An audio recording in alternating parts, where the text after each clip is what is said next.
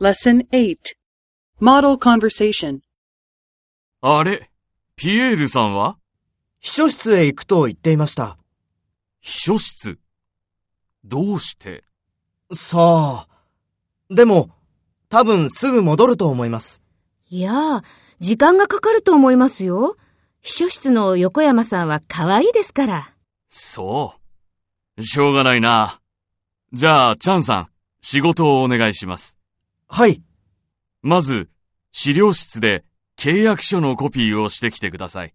はい、次に、契約書のコピーで顧客リストを作ってください。わかりました。それから、顧客リストを部長と私にメールで送ってください。はい、わかりました。今日全部終わりますかはい。多分大丈夫だと思います。そうですか。じゃ、よろしくお願いします。